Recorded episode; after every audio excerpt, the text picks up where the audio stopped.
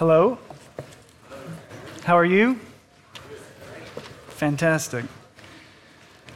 We're going to be in John 15 this morning. Continuing on, uh, last week we looked at Jesus, the true vine, in whom we are called to abide, and abiding looks like obeying, obeying his word, obeying his commands, living in his love. And that promise of, of a, a community of love that Jesus has for us within the Father, Son, and Holy Spirit, and within the church. And after that call to abide, uh, Jesus says these words beginning in verse 18. John chapter 15, beginning in verse 18. And let us listen carefully, for this is God's word.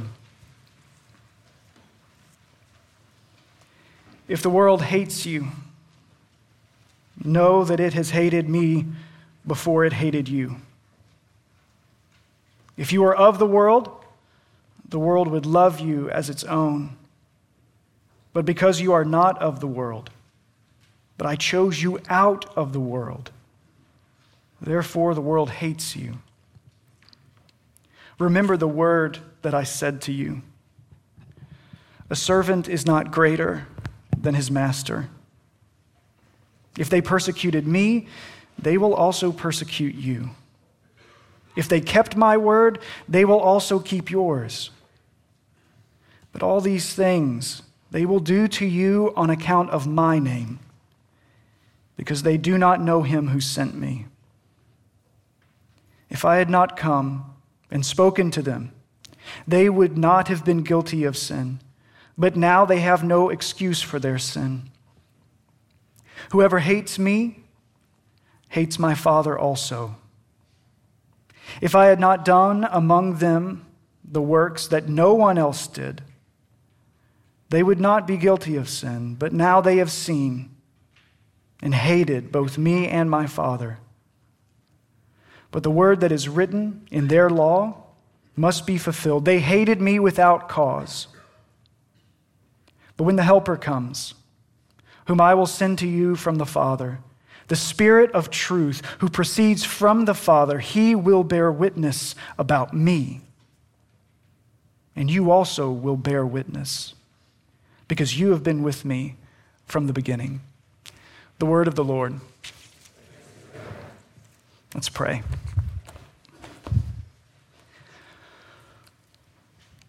Holy Spirit, we ask that you would help us in this time, that you would be the Spirit of truth, as Jesus said you are, and you would lead us to truth, not to error, not to fairy tales or false hopes, but that you would lead us to truth, real comfort, in real days of struggle.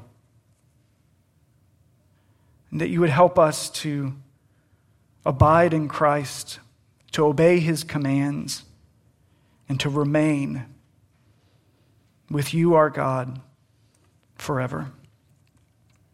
So speak, Lord, your servants are listening. Amen. So, hate Hate is uh, not only acceptable in our culture, it's, it's really encouraged, right? Even in our secular and pluralistic society, hate is put forth kind of as a virtue, right? It's, it's something that, that you have to do to survive in our cultural ex- existence. And, and we're told by the media, by the government, by, by culture to tolerate and to accept and to permit all sorts of things, even things that are evil. And then we are told to disparage and, and, and disdain and, and even hate certain things, all sorts of things, even things that are good. And then Christian caricatures are paraded around in our popular culture as, you know, those easy targets representing foolishness and backwards thinking, those people that still believe in those archaic fairy tales about a man in the sky. And so in our culture, the, the priority is about hating the right thing, the culturally appropriate thing to hate. And this can be exhausting to try and keep up with. Of course, the easiest examples of this are found in our arts and entertainment world. People are celebrated and then ridiculed so fast that if you don't keep up with the tweets and the posts or the TV shows, you might find yourself still, still celebrating a celebrity that you're supposed to make fun of and ridicule. Like right now, I'm still not even sure if I'm supposed to like Coldplay. I don't know. After the Super Bowl, I'm not sure. But I'm waiting for somebody to tell me if I'm supposed to love something or if I'm supposed to hate something. And hate is so pervasive in our culture. One researcher said that in Google, 1,600 searches a month are made for I hate my boss. It's not even a question. Like, it's not, they're not Googling to, to they're just, just how they feel. They're just typing it in. And I guess finding other people who feel the same way. But we, we, we do this. We spend time and attention watching TV shows we don't like, starring people we don't like. We hate watch. TV shows, award shows, political debates, those are easier to hate watch. We're not going to get into that today. Um, but in our culture, we, we have to have an opinion about everything. We, we have to love it or hate it.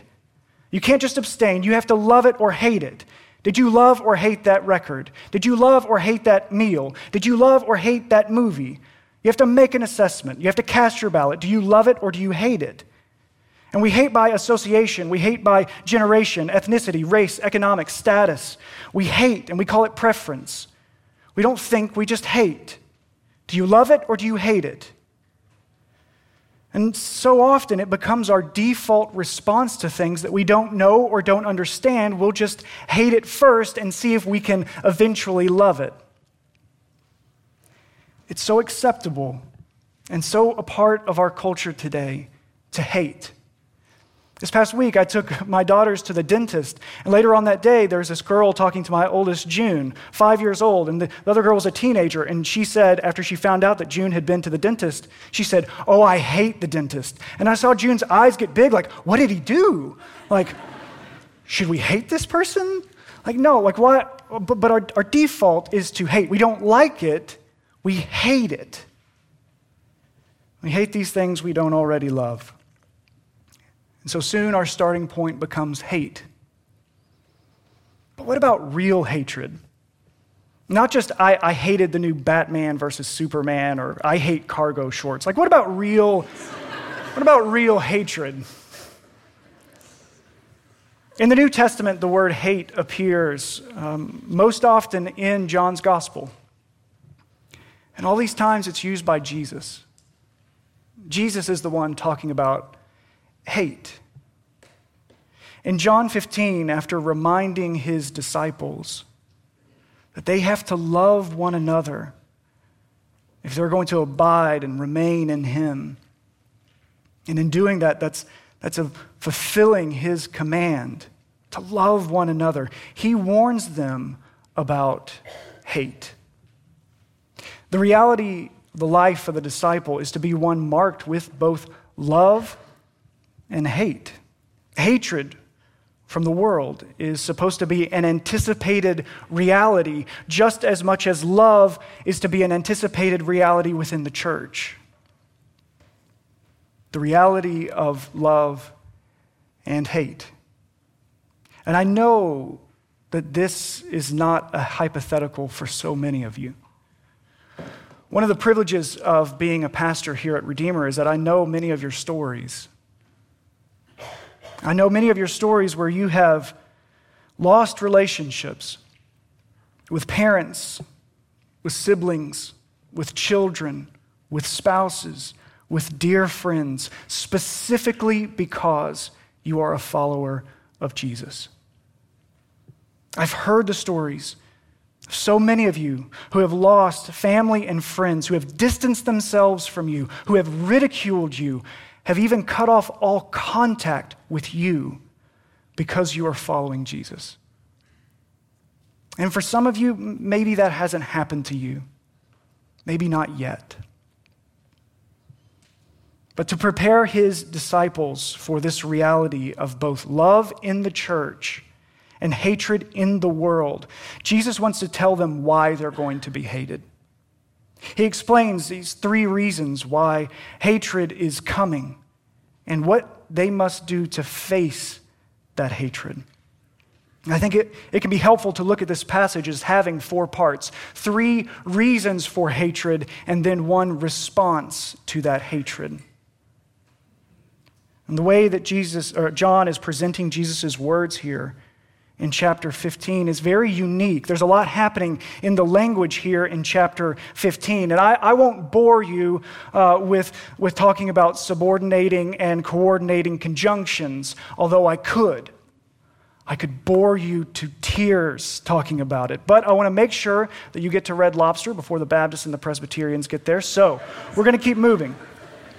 In this section, Jesus is making if statements, if statements, and then however statements, but or however statements. If this, if this, but this. And he does this pattern three different times throughout this passage. If this, if this, however, this. And so we'll take time to look at these sections, these reasons for why we are hated. And then we will look at that response. So, first, the first section, verses 18 through 19, if we can follow along here. Jesus says these words If the world hates you, know that it has hated me before it hated you. If you were of the world, the world would love you as its own. But because you are not of the world, but I chose you out of the world, therefore the world hates you. You see, here Jesus says if we face hatred, we need to remember that the world hated him first. We need to remember that, that if we are of the world, then we will be loved by the world. But if we're not of the world, if we're not of the world, and the reason that we're not of the world is because Jesus has called us out of the world, then we're going to be hated. That's why the world hates you. The world hates you because you are not of the world. But what does that mean? What does it mean to, to not be of the world? Jesus, did, didn't Jesus say earlier in, in John 3.16 that for God so loved the world that that's why he is in the world to, to, to ransom and redeem. And so, if the Father loves the world, and why, why are we not of the world? What's so bad about the world? There's an important distinction for us to make here so as to understand why we would be hated by the world. To be of the world means to go along with the worldview of the world, to, to be a part of the systems that are against Christ and his kingdom. Being of the world means that the world tells you who you are, it tells you about your identity, what you're worth, what your value is, what your purpose is. And your purpose and your identity do not come from the world. You've been called out of that. And Christ and his kingdom, he tells you your worth and your value and your purpose. And this this will cause the world to hate you. You were called out of the world, out of the strong current of the culture of hatred and rebellion against God. You've been called out of that. God's compassion upon the world does not mean that he approves of all these systems, systems of prejudice and violence and anger, selfishness and sin, which are so pervasive. No, we are called out to oppose those things as God opposes those things. In, not of, right? It's a catchy phrase, but what does it look like? Very soon, in John 17, the same night Jesus is talking to his disciples here in John 15, Jesus is going to pray to the Father concerning his disciples, and he's going to say these, these words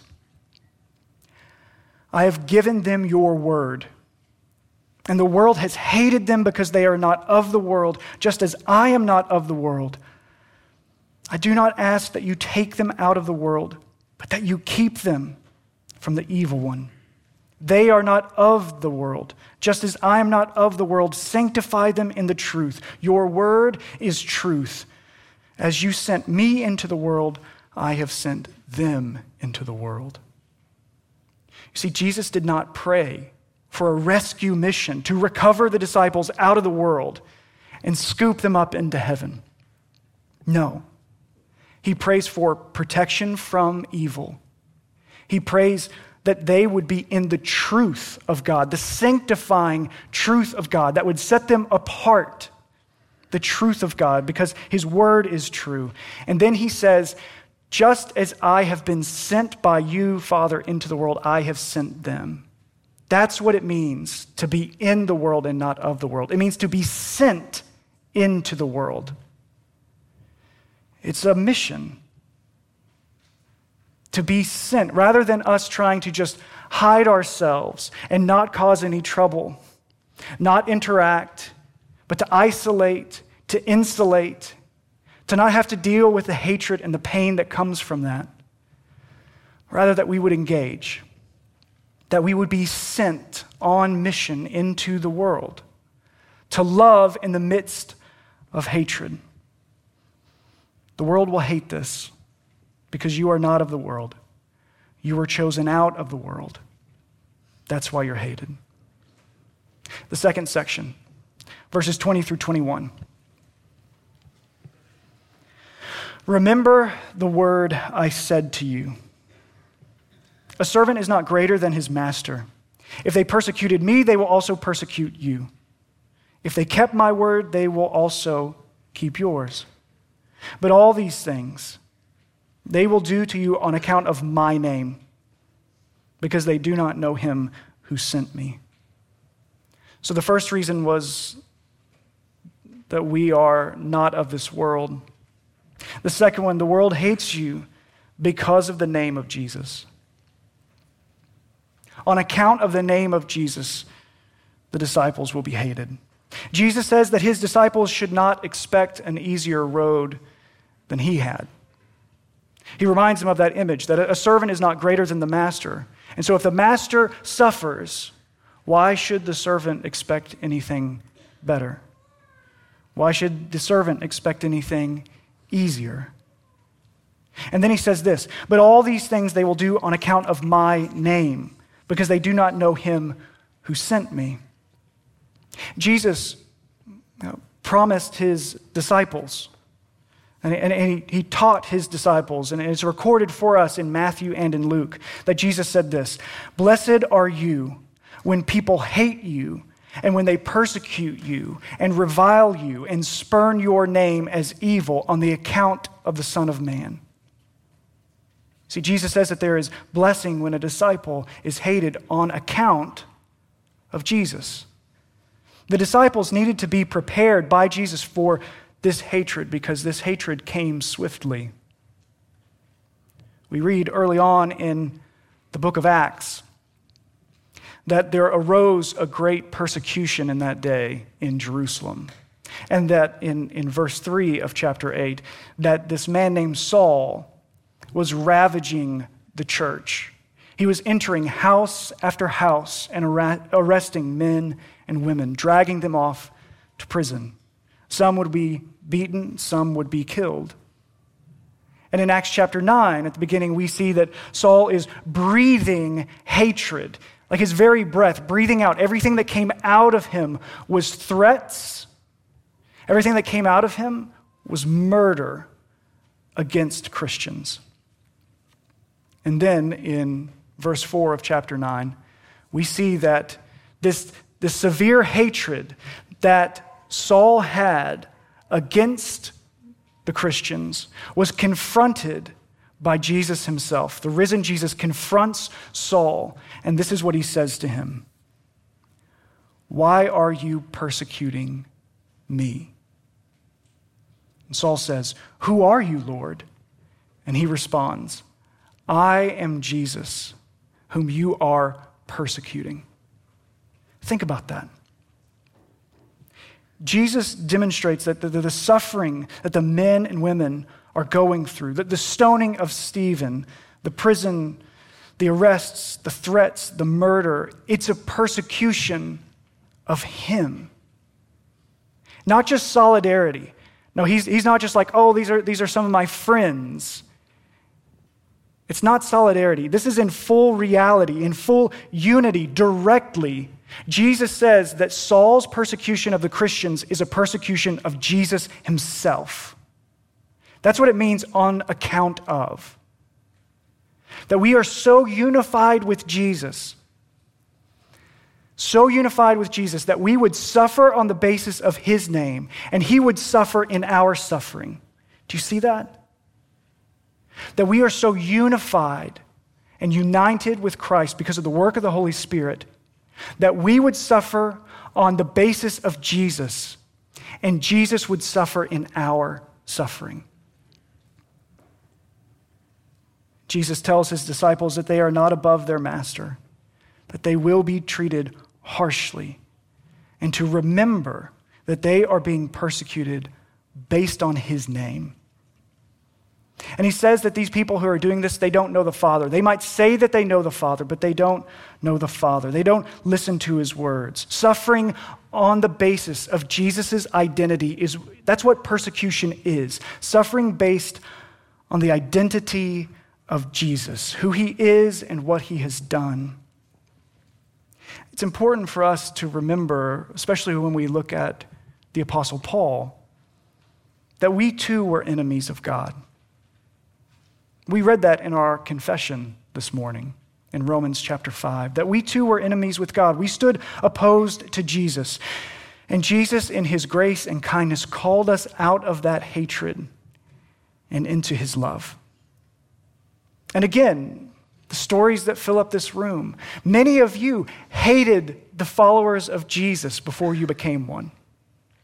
Many of you ridiculed and maligned and, and drug people's name through the mud because they followed Jesus until you yourself, just like Saul, came face to face with this living Lord. And you realize that all of that hatred, all of that slander was against him. We will be hated on account of the name of Jesus because hating Jesus is manifested in the hating of his disciples. So, we are not of this world. We suffer on the account of his name being, being unified with Jesus. And then the third section, 22 through 25. If I had not come and spoken to them, they would not have been guilty of sin, but now they have no excuse for their sin. Whoever hates me hates my Father also. If I had not done among them the works that no one else did, they would not be guilty of sin. But now they have seen and hated both me and my Father. But the word that is written in their law must be fulfilled. They hated me without cause. The third reason the world hates us, the world hates you because they reject Jesus.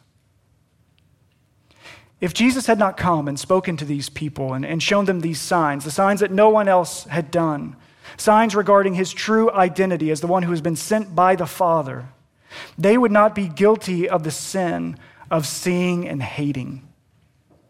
See, this isn't talking about they would be guiltless or that they, they wouldn't have any sin whatsoever. He's talking about this particular sin, the sin of seeing and hating Jesus.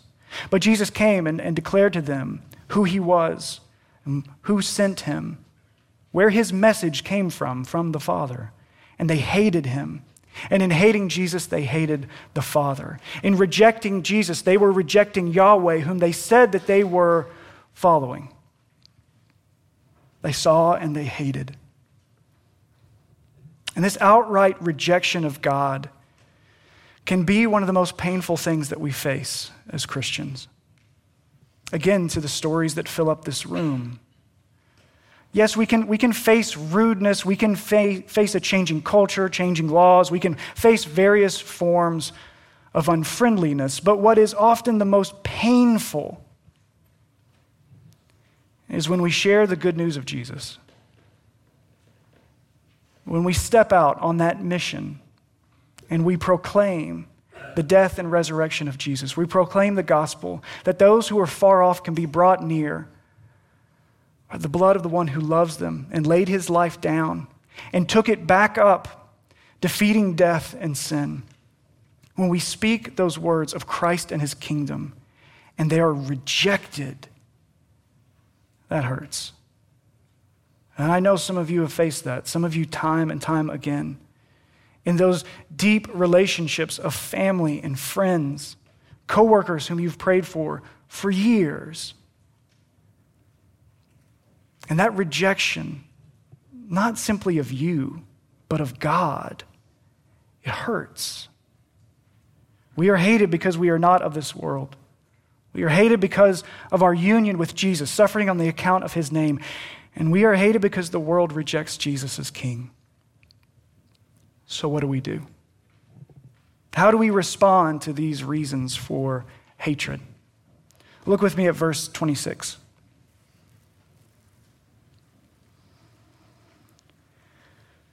When the Helper comes, whom I will send to you from the Father, the Spirit of truth who proceeds from the Father, he will bear witness about me. And you also will bear witness, because you have been with me from the beginning.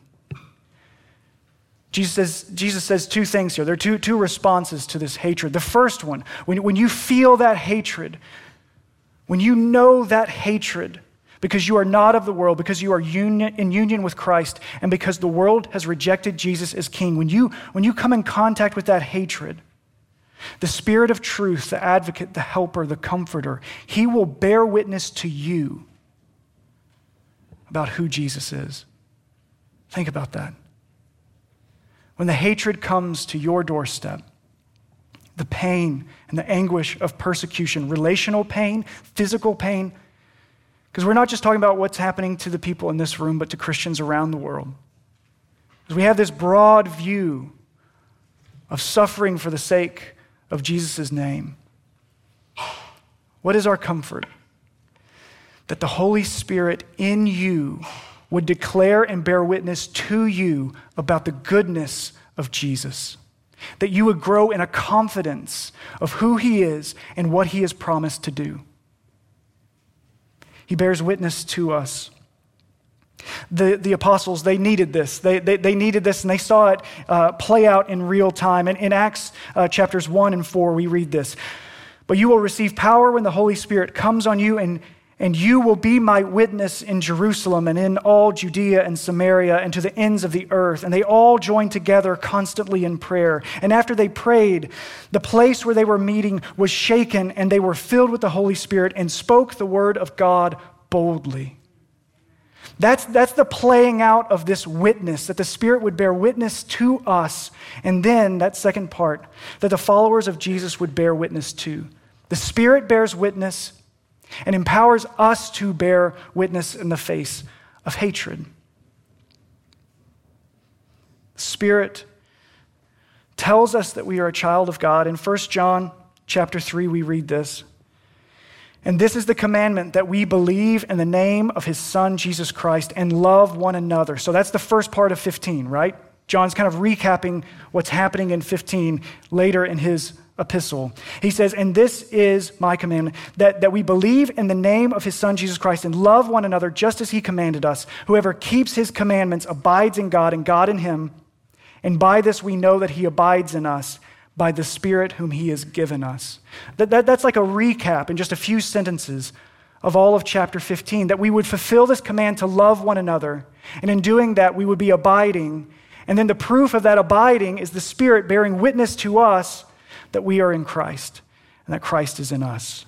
The Spirit empowers us to carry out this sentness, this mission, where Jesus is praying in John 17 that we would be sent into the world just as He was sent into the world to bear witness about Him. That's how we respond to hatred. Now, the disciples, as I said, needed this teaching. They, they needed to be reminded that they must abide in Christ by fulfilling this commandment to love and to fortify themselves against this coming hatred. They needed this teaching because tremendous hate, hatred was, was soon to be directed right at them. Severe persecution took place for the next 300 years. And each of the men that were listening in this time, listening to Jesus, the, the night of his betrayal, each of these men would go on to suffer greatly. Peter, Andrew, Thaddeus, Simon the Zealot, Philip, all crucified themselves. Thomas took the gospel east of Syria, perhaps as far as India, where he was pierced with spears. Matthew was stabbed in Ethiopia. Bartholomew went to southern Arabia and was beaten and drowned. James, the son of Alphaeus, went to Syria and was stoned and then clubbed to death. Matthias went to Syria and was burned to death. John was exiled to Patmos. They all faced the hatred that Jesus was talking about. And the comfort that they took with them was that the Spirit would bear witness to them. The Spirit would preach to them and remind them, bear witness to them about who Jesus is and what he promised to do. And they, in turn, were emboldened to bear witness to the hating world. They needed that teaching. And so do we. Now, we've had different problems in the kind of American Christian culture when it comes to hatred from the world. Too often we have called inconveniences persecution. But also, we have too often failed to recognize real sacrifice and the real costs of following Jesus day to day in the South. The real sacrifice is needed to be obedient and to bear witness. You see, neglecting to acknowledge real sacrifice is just as foolish as calling every inconvenience we face persecution. Hatred from the world that is not connected to our union with Jesus, his name and his works, is probably due to us not living out passages like 1 Timothy 2 2, 2 which says this We are called to lead peaceful and quiet lives, godly and dignified in every way or we're neglecting the call for the followers of Jesus to bless those who persecute us, to bless and not curse, to live in harmony with one another, to not be haughty, but associate with the lowly, to never be wise in our own sight, to repay no evil with evil, but to give and to do what is honorable in the sight of all, and as, as far as it's possible for us to live peaceably with everyone. You see, being hated for being a jerk or a bad neighbor or a shady business person, being reckless with people in dating, being unfriendly to your roommate, an insolent boss, an unreliable coworker, or even worse, exhibiting any form of prejudice, being hated for those things, that's not persecution, that's our sin. And we have to own up to that. We can't call every time the name Christian is dragged through the mud in the media or in our community, that that's necessarily persecution. It could be us being sinful. And so when we are hated, we need to look for that line between us and our union with Jesus, not our bad attitudes, not our sin. Jesus' words in John 15 are not an excuse for a Christian to be foolish or sinful. The words of John 15 are that that the one who has come and rescued us out of foolishness and rescued us out of sinfulness, that we will be hated on his account. And because of that, we should not be surprised when hatred comes to us. Persecution is suffering, being hated because of Jesus. And there's enough of that out in the world for us to face, to truly bear witness. And I know for some of you, this these things, that talking about these things might be pushing you to a place where you say, Well, I don't feel like I really experience that kind of hatred. I don't feel like I really experience those kinds of things. And so, so rather than trying to guilt you into something, I, I, I, want us to, to turn the lights on in the dark parts of our lives and say, How are you bearing witness? Where is your witness now? Not in the glory days, not from the mission field if you're back, but the mission field of here. The mission field of, just where you are. What does your witness look like here? And to think, to think about those places where, or maybe we're afraid to be hated. Peter was concerned about that. And he, he wrote a church about that. He said, he said this in 1 Peter 3. But even if you should suffer for righteousness' sake, you will be blessed. Have no fear of them. Don't be troubled. But in your hearts, honor Christ the Lord as holy always being prepared to make a defense, to bear witness to anyone who asks you for a reason for the hope that is in you. And listen to this and do it with gentleness and respect. Have a good conscience so that when you are slandered, when those who revile you, your behavior in Christ Jesus will put them to shame. For it is better, it's better to suffer for doing good, if that should be God's will, than for doing evil. He says, Don't be afraid of the hatred. Don't be afraid of the persecution. Don't, don't let it trouble you. But when it comes, bear witness, be ready, bear witness, and do it with gentleness, and do it with respect. Hear the other person out and respond with love.